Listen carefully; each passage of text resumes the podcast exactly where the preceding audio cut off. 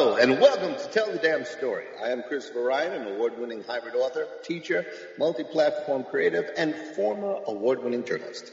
Also on the mic is Kids Comic Con and the Color of Comics Exposition founder, Alex Simmons, an award winner since 1996, including an Inkpot Award from the San Diego Comic Con and three Glyph Awards from the East Coast Black Age of Comics Con.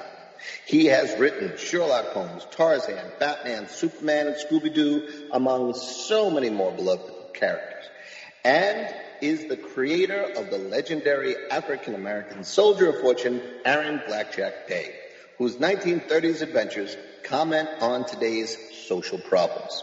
Hey, hey, hey! Oh, good to see you today, Chris.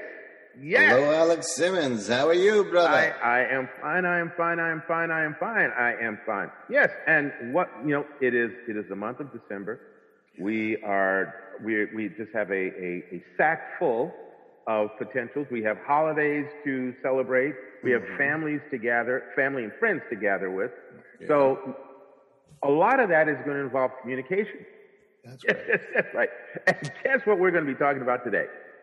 Uh communication. Yes, dialogue. Yes, dialogue, dialogue, dialogue, dialogue. All right. Right. Um, a number of students uh, that I have, and I know Chris has encountered this as well. Uh, one of the challenges in writing, especially for emerging writers, is dialogue. Is, is how do you make it sound legit, authentic, real, mm-hmm. you know, engaging, all of those things. So that's one of the things we want to sort of focus on for this particular episode. And we've got a couple of different ways to approach this. So Sit back, folks. Oh, but break out something to take notes with because you're going to want to. Okay. So first, Chris, I want to start with uh, just to set this up. Uh, common challenges that students tend to run into, my students well, and, and, emerging writers tend to run into. Well, one of the things that uh, I notice a lot of my students, uh, and again, I'm now running free, but um, a lot of my students over the years, uh, I, I, noticed I had to unteach the awful lesson that some some teacher somewhere taught, which is "said is dead." Ah. And uh, very quickly, the way that um, I would unteach that, you know, the lesson would be some teacher would say, "Don't use said, use these other forty words." Instead, it improves your writing. So I would have us do a one minute or two minute writing um, uh, exercise where it's a conversation and they use all those different words.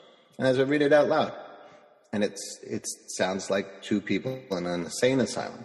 He chortled, she guffawed. And, and the point is that when you're doing dialogue, you want those kind of identifiers to be like a bass line, you know, in a song. The bass should be felt, not heard. It's not mm-hmm. a lead instrument. So you want to use the thing that w- our eyes will register, but it won't distract. Said is perfect for that. Um, and then if you have just two characters in your rewrite, if you have the voices and they're very, you know, they're different enough, you can take out most of the identifiers. Maybe one at the beginning, somewhere mm-hmm. in the mm-hmm. middle, maybe towards the end. And then you have a, a, a better flow to your dialogue. The yeah, idea it, it, it is to make pacing. it feel like you're hearing that dialogue. Absolutely. It affects pacing, it affects the energy of the moment, and, and you're, you're so right. Sometimes some of those other words really become, it's, it's like a brass band, you know, in the middle of, of, of, of, a, of a quiet concert. It's like they're just jumping out at you. Um, taking that into consideration, I also want to identify some of the types of conversations that people are challenged by. And yeah. usually, you know, conflict uh, or sharing of emotions, you know, right. I love you or whatever, uh, a couple's having some sort of a, a problem expressing their feelings for each mm-hmm. other. Um, and, and again, as you also, I think you said, no, you didn't say this time, but you said in pre-production. Uh, so aside from those first two, there's also dialect. Know, so right. I, am just curious. Well, let's go to the first thing, which is, you know, when you're writing a scene, you want to ask yourself, what's the scene about? Mm-hmm. I'm going to give you a step further. What's the scene about on the surface? What's the scene really about? Right. Because we might be saying, Good morning, how are you? And it might really mean, Oh my God, don't tell anybody what we did last night. You know? It, yep. Right? It, this, the subtext is as important, if not more important, than the surface text. And that, mostly you do that, uh, you perfect that in rewrite. I also like to say to my, my students that they should think about what would this sound like in real life? You know, sometimes it's easy uh, for, for us to, to say, okay, this is the circumstance our fictional characters are in. Right. How would this go in real life? How would two people in a similar circumstance really talk about this? Right. And it doesn't mean that that's what you're going to absolutely now use, but it's a good springboard. You can use it, It as is. a placeholder or whatever. Yeah. you know and then and then you you do the usual edits you know you mm-hmm. may you may in your first draft say hello and hello but you know that's getting edited out you want Yeah. to start the conversation or any scene start as late as you can and and get out of it as quickly as you can right so you're just getting the meat and potatoes so in your draft have them say everything Yeah. and then when you rewrite all right what can i live without And one of the You know. things that you just said again is rewrites.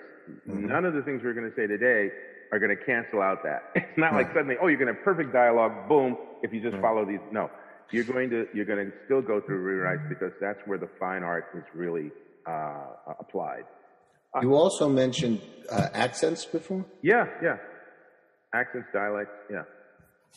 So, uh, you want to talk about that for a minute? Because I Yeah, got, sure, uh, certainly. Because I know um, you got some samples. I know you got some examples. I do. Um, well, the for, first thing I would do is, you know, to learn how to do any of this kind of writing, any kind of writing, you've got to read, you know, and read, read, read, read. So I'll give you a few examples or a few recommendations. Um, one of the masters of dialect is right behind me, Walter Mosley. Uh, he has a ton of books. And um, if you read the Easy Rawlins mysteries, for example, if you read them from beginning, which is going fishing, so Devil in the Red or the Blue, Red Dress, or, Blue, blue dress. Blue Dress. Sorry, I got the wrong dress. Well, it is. That's the okay. Well, it's a devil Uh, either and on you go. The accent is subtly thicker in the earlier books, and as they get older and have lived more and more years in California, there's they drop some of the other things, and it becomes you know, except for one or two who there's always one or two in your family or in your neighborhood that Mm-hmm. you know where they are from. If you say hello to them down the block, you know it just comes out, right? Yeah. But um, one of the things that this master does is he can invoke the dialect of the region the person is in with a single word. Mm-hmm. And my favorite example from Walter Mosley is his spelling of the word can't. Now we spell it C A N apostrophe T, can't. And that's almost it's you know, or it could be any region in in a for example in the United States. Mm-hmm. But C A I N apostrophe T, can't. Now you have a southern region. One word, one letter. He has established the accent. That's Yep. that's fantastic. Our temptation when we start writing dialogue is every line of dialogue, at least one word, sometimes as many as five words. If you feel you need to do that, it's good to get it all out of your system. But when you read it out loud, and that's a huge thing, read it out loud as if you're getting paid an exorbitant amount of money to read it well. You'll hear there's too much, and then you cut it back and cut it back. I will Um, give a quick example of my Sherlock Holmes play. Um, Right? you know, there was, it, it all takes place in, you know, Victorian England. And uh, it also involves some Americans who've come over, some black Americans who've come over, as well as um, characters within the social, different social stratas of the British uh, lifestyle. So when I wrote the play initially, I just wrote it. I wrote what the characters were supposed to be saying without really focusing on accents and things like that. But in the rewrite, I not only had to expose myself to the dialects and the accents and things in order to sort of immerse myself in so I would hear the pronunciations and changes and things, as well as the rhythms, but then go back, apply that to what I had written, exchange words, you know, shift spellings, like you, you pointed out, mm-hmm. and then after all of that, realize where, okay, this is too much. Right. Go Bring it back down. there Bring it and back. bring it down, right? And that's- you don't want it to get in the way of the audience being able to enjoy the story. Right. And it's not punishment. Rewriting is not punishment. It's part of the process. It's a very rewarding part of the process. Yeah, if I used to lucky, you do oil painting. about it. Yeah, yeah, In, in the first go to with the oil painting, it's all over the place. But by the end, I would just drop the brushes and I would be doing it with a finger and this, Mm-hmm. and just tiny, you know, and little, and it's those little things. That's, that's rewriting. Yeah. You know, Okay. and so let's talk. Um, let's talk about characters because um, you know um, you've worked on uh, some familiar characters, some iconic characters, as I have, but also new characters in some of your creations.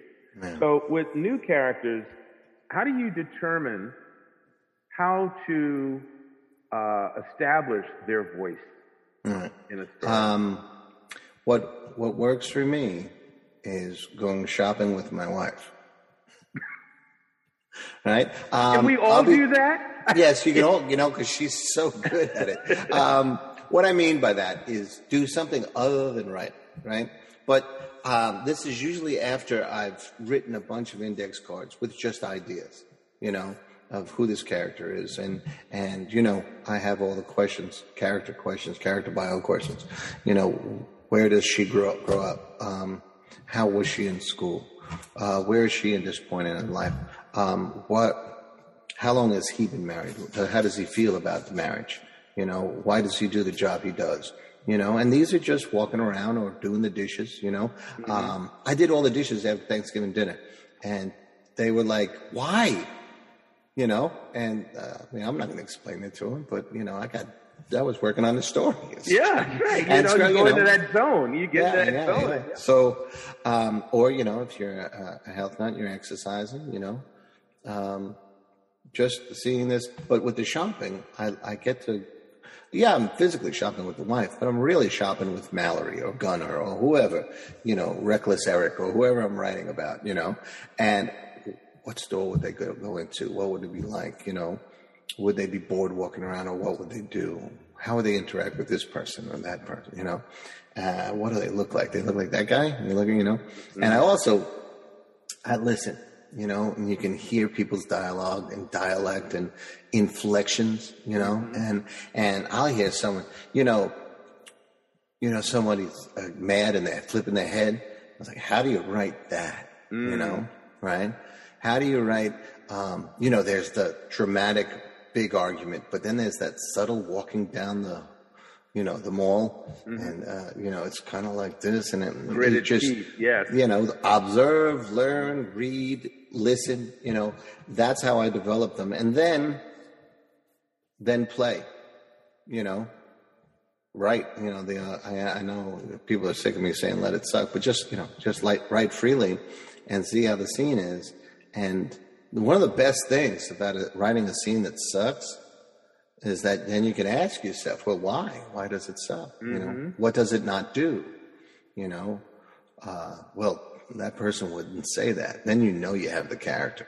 If you get mad at yourself and say that Yeah. character wouldn't talk like that, Yeah, good, good. that's the thing, and and I have to say that, um, and I don't crack a whip kind of thing, but I do, I do um stress that writers push themselves beyond the point of comfort or eagerness to get past certain moments and stay with something long enough or work something long enough to reach that point of yeah, my character wouldn't say that.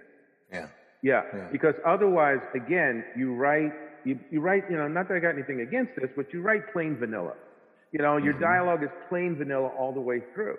And You yeah, say that about mine? What the hell? that's, no. that's, that's, you know, but that's what you're doing, you know. And if it's the, the whole, in some cases, it's, it's di- dietetic, you know. So it's, it's the thing is, it is, yeah, you've written that baseline of dialogue with the character saying what the character needed to say to Right. maybe advance the plot or whatever. Right. But now you've got to go back and, and as you're saying, spend time doing whatever, right. writing or washing or walking or jogging or whatever. Spend time with that character so that you Have conversations with them. Yeah, yeah. begin to hear that character. And there's a student of mine who is doing exactly that. He is literally sitting down and having conversations with the individual characters in his mm-hmm. story and writing them out That's cool. so that so that he again begins to see them as, as people Right. and begins to hear, and this is again, literally, folks, you begin to hear that character's spoken um, habits, you know, ticks and things. You begin to hear it in their in your head. You begin to hear how they would phrase something. You begin to hear what words they would use. You begin to hear what they wouldn't say. Right. And Right. those things help you change that baseline dialogue into Right. an exchange between two individuals. Yeah.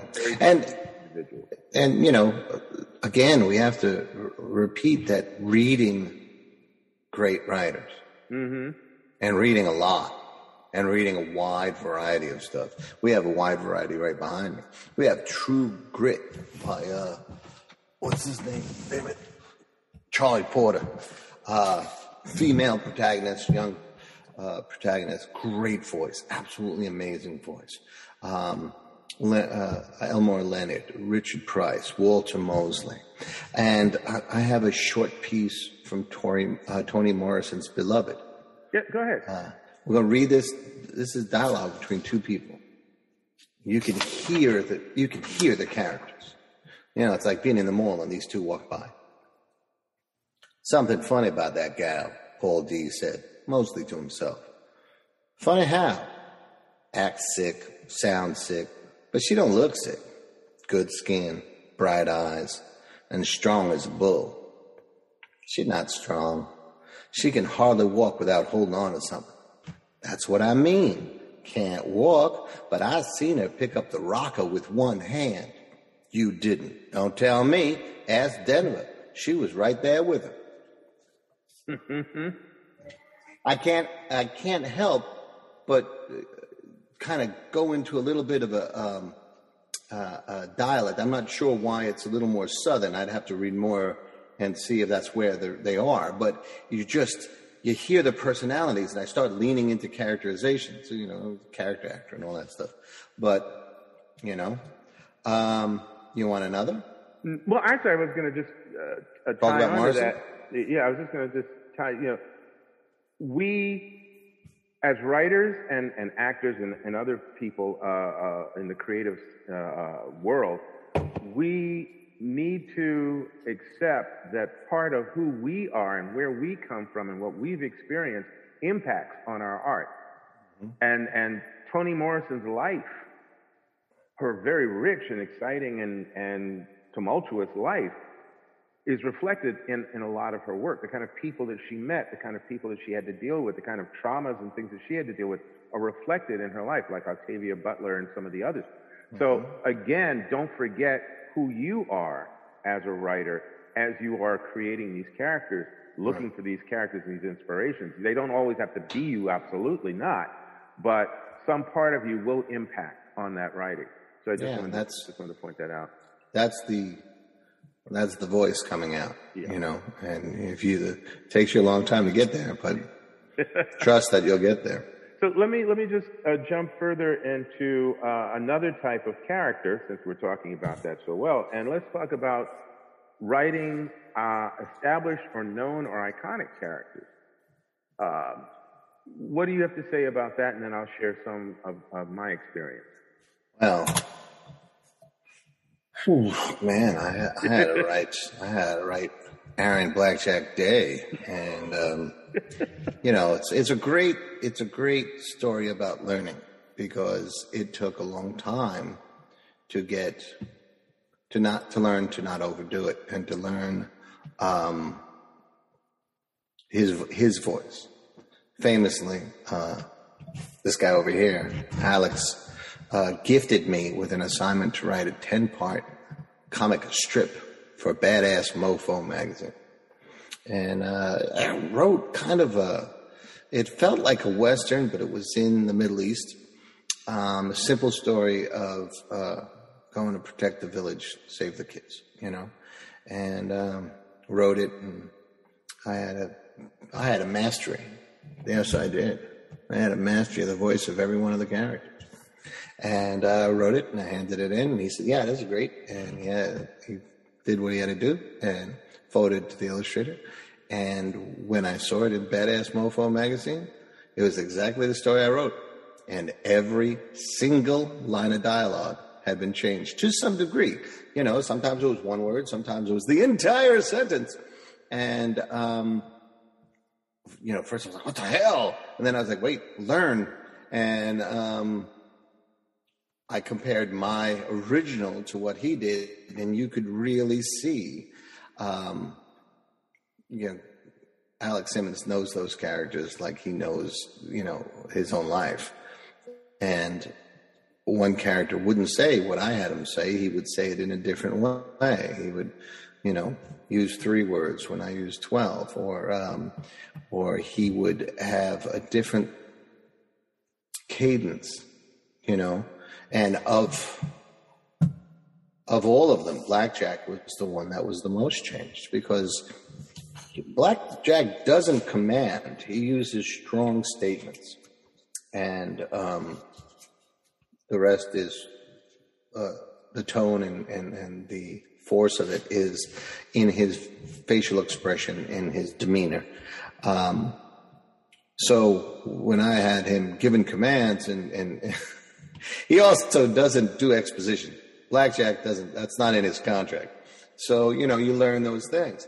Um, nowadays, when I write uh, Blackjack, uh, it, the tone is closer and better and all that stuff.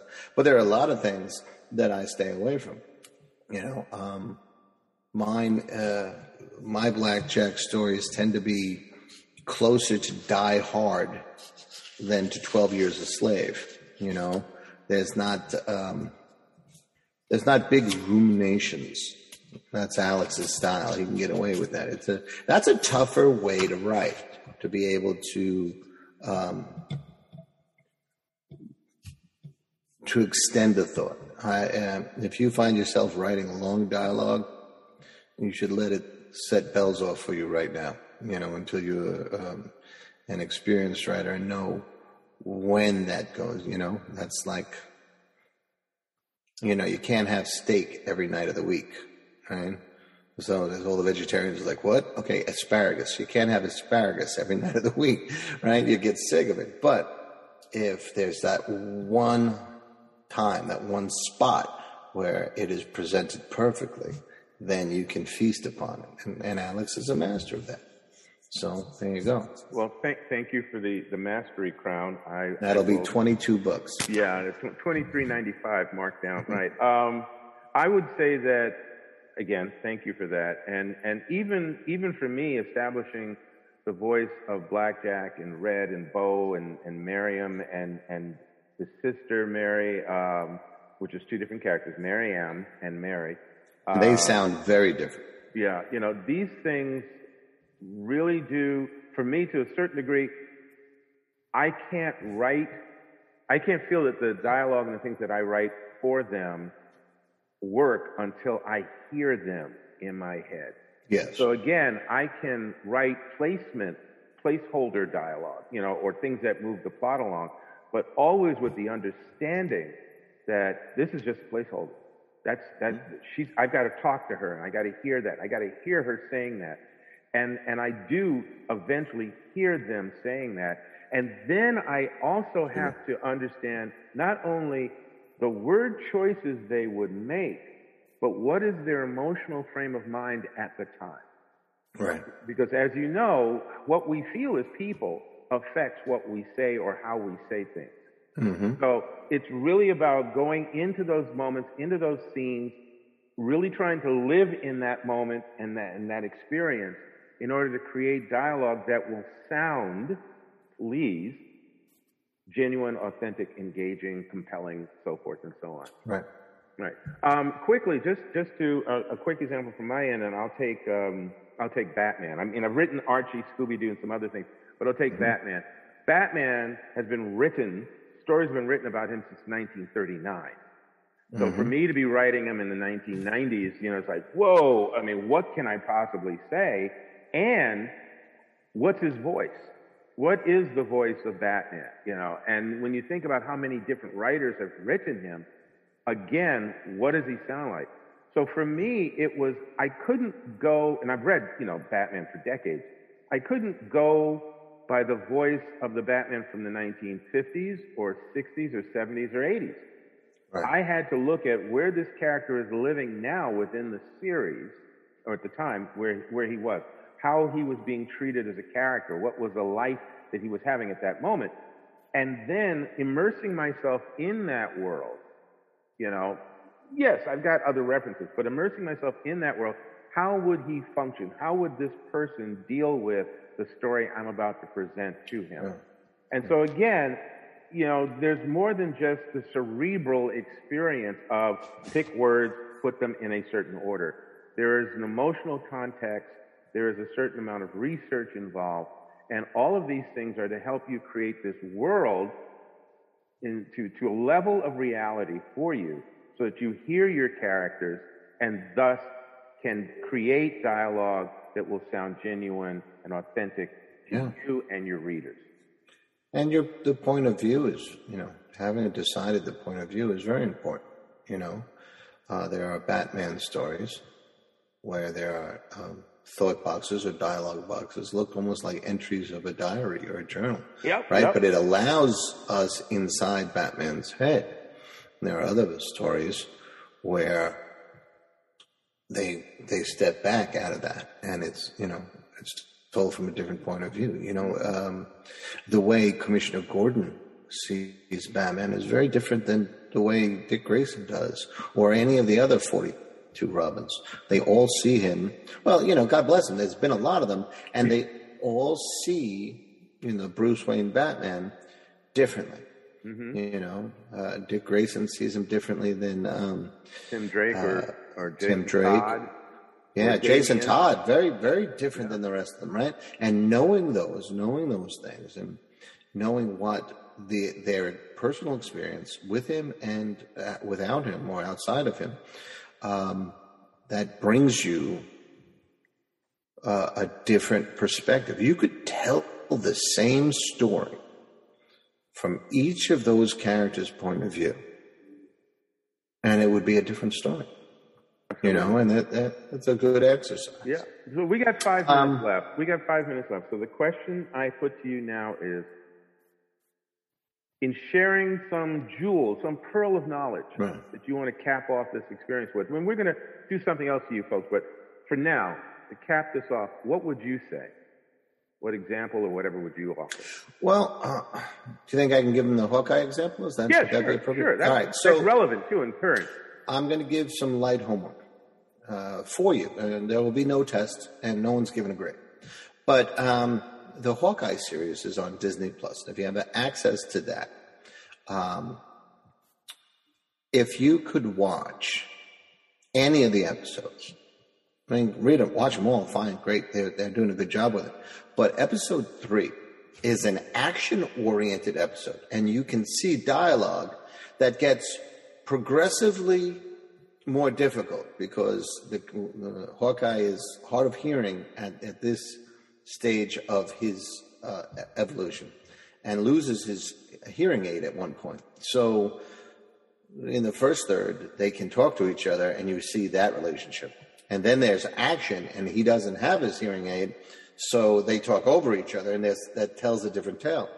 And there's this heartbreaking scene where, um, still without his headphone or his hearing, his earpiece, um, hearing aid, he gets a call, and it, it's his his wife or it's her phone, and he begins to talk, you know, to Laura, and Kate Bishop comes over and writes on a pad, "Little boy." He realizes, Hawkeye realizes it's his youngest son that he can't hear but it freaks out because why would a kid be calling, you know, in the morning? So now you have a three way conversation. The kid is talking, Kate is translating, and then he's responding to the kid. That's on the surface. Great dynamic, great exercise to watch that. But also, the subtext is extremely well done. She's realizing from what the boy says and how he says it, which we can barely hear because we're hearing it. The scene is from Hawkeye's hard of hearing point of view. You can barely hear it. But when she hears it, she's hearing exactly how much of a sacrifice her hero, Clint Barton Hawkeye, is making at Christmas for her, a person he hardly knows. You can see it on her face. And then he has to let her in so he can hear what his son needs. He is a very guarded character. It is a brilliant scene to watch for dialogue done in a very fresh and different way. So I would give that as a pearl. Otherwise, Matt Fraction's Hawkeye, which is a big influence on the series, has great dialogue, great character structure, and one of the episodes, one of the issues, is written from the dog's point of view. Talk about an exercise in seeing a scene differently. You can learn a lot from just that little area. Perfect. How about you, sir? What Perfect. would you give? Well, I would I would simply say follow everything that this man has just said. um, and and I would just say quickly, and again, I'll do this from uh, because of time. I'll do this from uh, uh, another bit of homework. Uh, rent, uh, borrow, or or find a, a bogarted copy on YouTube of Twelve Angry Men, mm-hmm. Uh, the film, right? The 1957 version with Henry Fonda and a bunch of other mm-hmm. well-known character actors. It is a totally character-driven film. If 99% of it takes place in one room between these 12 characters, as we learn about them, their, their ups and downs, their highs and lows, their prejudices, all of these things come out while they're de- debating, if you will, or di- discussing, dialoguing, fighting over the right to either vote uh, death or life for a young man. So mm-hmm. it's, you know, there's personalities in there, there's dialects in there, there's there's European uh, uh, uh, origin versus uh, blue collar American origin. There's all of these different positions, social positions. It's a great, great film to watch for character dynamics, character evolution, character art, and good dialogue.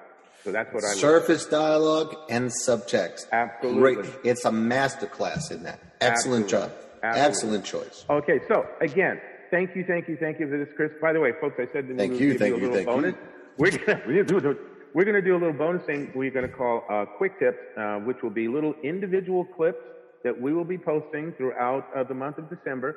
Uh, with tips on dialogue and some of the other little uh, writing tips that we like to give. So keep an eye out for that. Um, I won't yes. tell you when the first one will drop, but it'll be very, very, very, very, very, very, very, very soon. Okay, Chris? Uh-huh. Yeah, yeah, And did I say it was going to be soon? Because it's going to be soon. I think it's going to be soon.